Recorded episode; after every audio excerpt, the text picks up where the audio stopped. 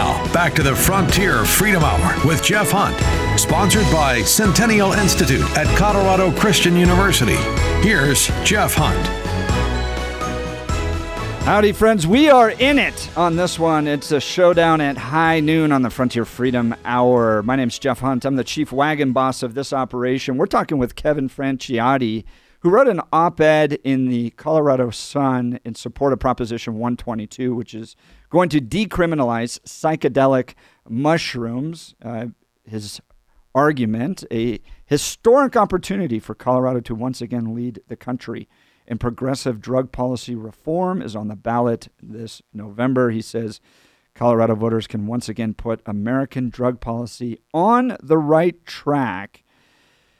Oh boy, I, I, Kevin, I don't think Colorado's on the right track. I think it's a disaster. I think marijuana has been a disaster. Which, by the way, that's who's funding Proposition 122. The organization behind it is titled New Approach PAC.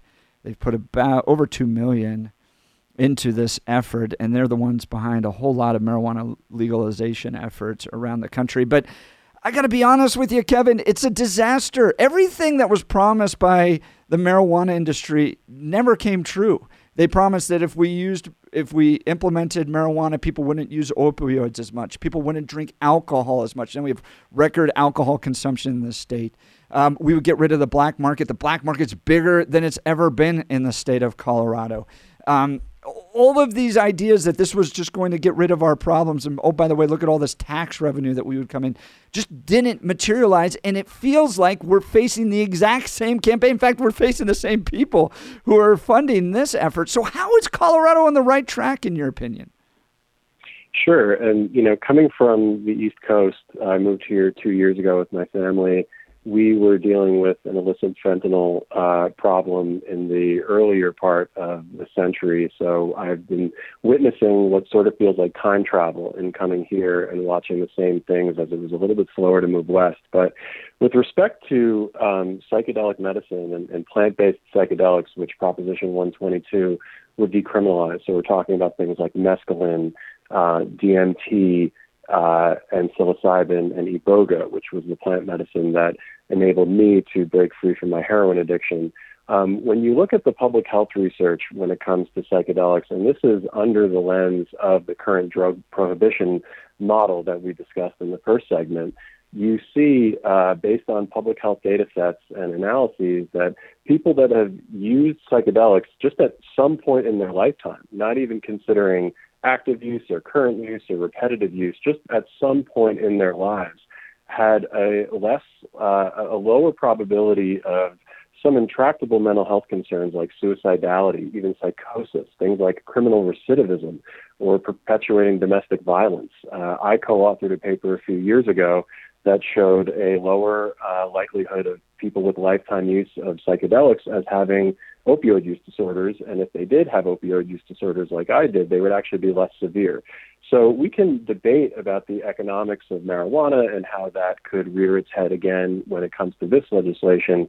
But I don't see them as the same things. And I see happening in parallel that this proposition is looking to uh, bring forward a model of additional sorts of regulation is a medicalized framework. Organizations like the Multidisciplinary Association for Psychedelic Studies bringing MDMA assisted therapy for PTSD through the FDA approval process. So those are very promising avenues, and we can debate the science about it. But even when those medicines are FDA approved, you would essentially be limiting access to a select few that has the capacity to be diagnosed, has the ability to pay for what may not be an insurance covered form of treatment. And with rates among veterans in the dozens dying by their own hands, sadly, every day in this country, we desperately need something different.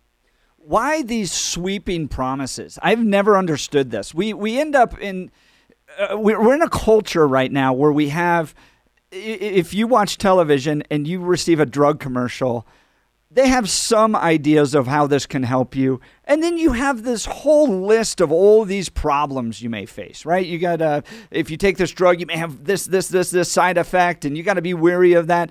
And then we go over to this kind of marijuana, psychedelics uh, uh approach to medicine, and these sweeping. I'm, I, I get really passionate about this, Kevin, because I had these guys, I was debating these guys from the NFL on marijuana, and they were saying that marijuana is going to cure Alzheimer's and CTE.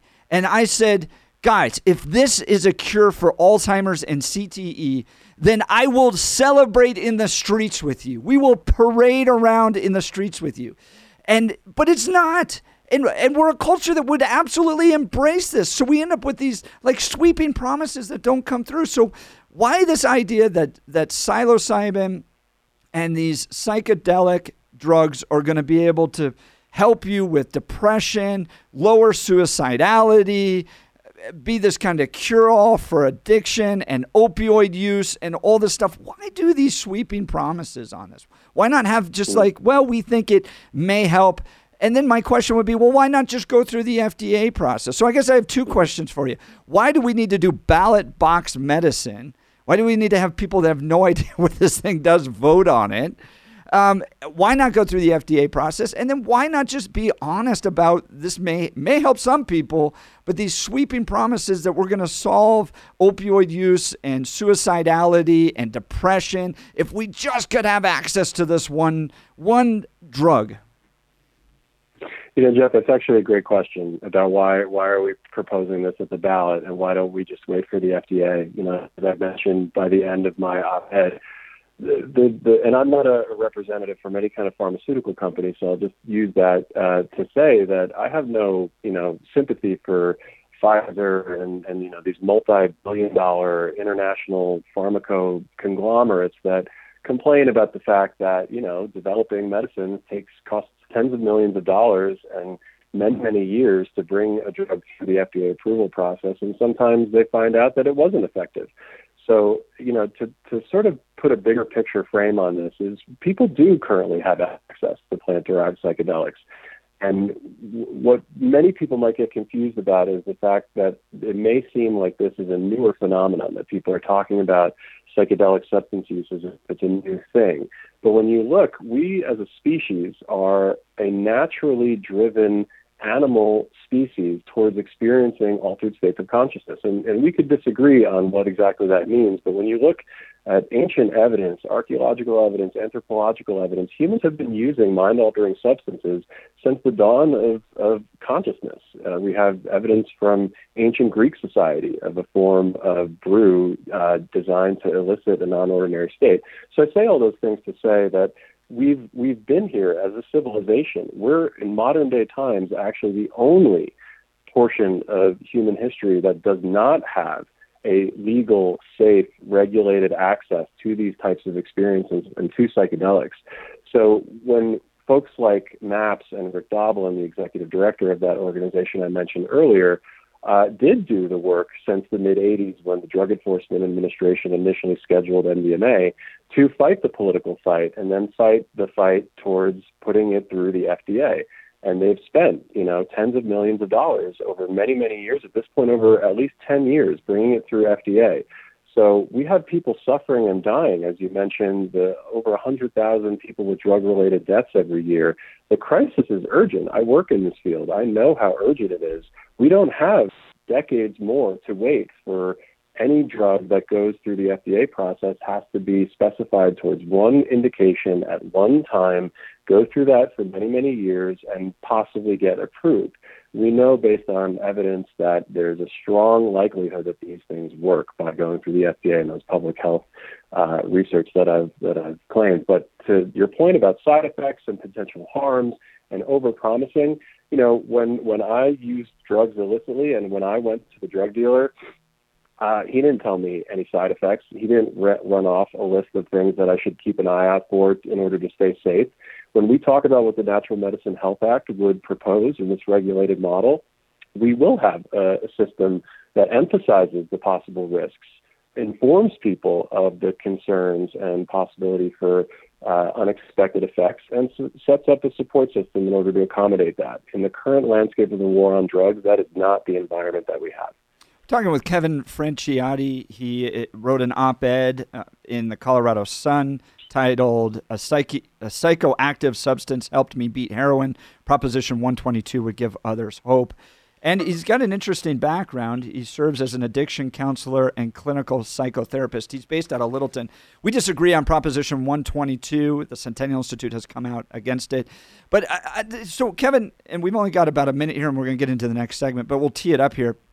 So, you're saying that, you know, if I use this drug illicitly, no one's going to help me understand the problems associated with this drug. So at least I have a counselor. But then the FDA process is so long, which the point of the FDA process is to help people understand all the problems of this. So I feel like you, you, you guys are tr- saying both things at the same time. You're saying, well, you know, the FDA process is so long, it's so drawn out, we have to spend millions of dollars. And even then, we don't know if it's going to be helpful. And that's the problem we see with marijuana because uh, we're now seeing a big rise in psychological problems attributed with marijuana use.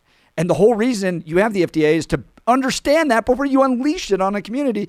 But oh, by the way, um, if if we don't pass this ballot initiative, then drug dealers are just going to be giving it to people anyway. So how do we get to a true understanding of this? I don't want to unleash this on the people of Colorado before we get to a true understanding. And I took up all the time. I'm sorry, Kevin. I'll let you speak on this uh, when we get back from the commercial break. But, friends, this is a really important debate. This is about the future of Colorado. I think Kevin has a vision for what drug use is going to look like in Colorado, free of what he calls the kind of failed war on drugs. From my perspective, Colorado's in a ditch. It's suffering. We've got people overdosing. We've got people using drugs, living in tents. It's not working, and people are suffering as a result of it. So I'm going to give Kevin the first word when we get back. You're listening to the Frontier Freedom Hour, sponsored by the Centennial Institute at Colorado Christian University.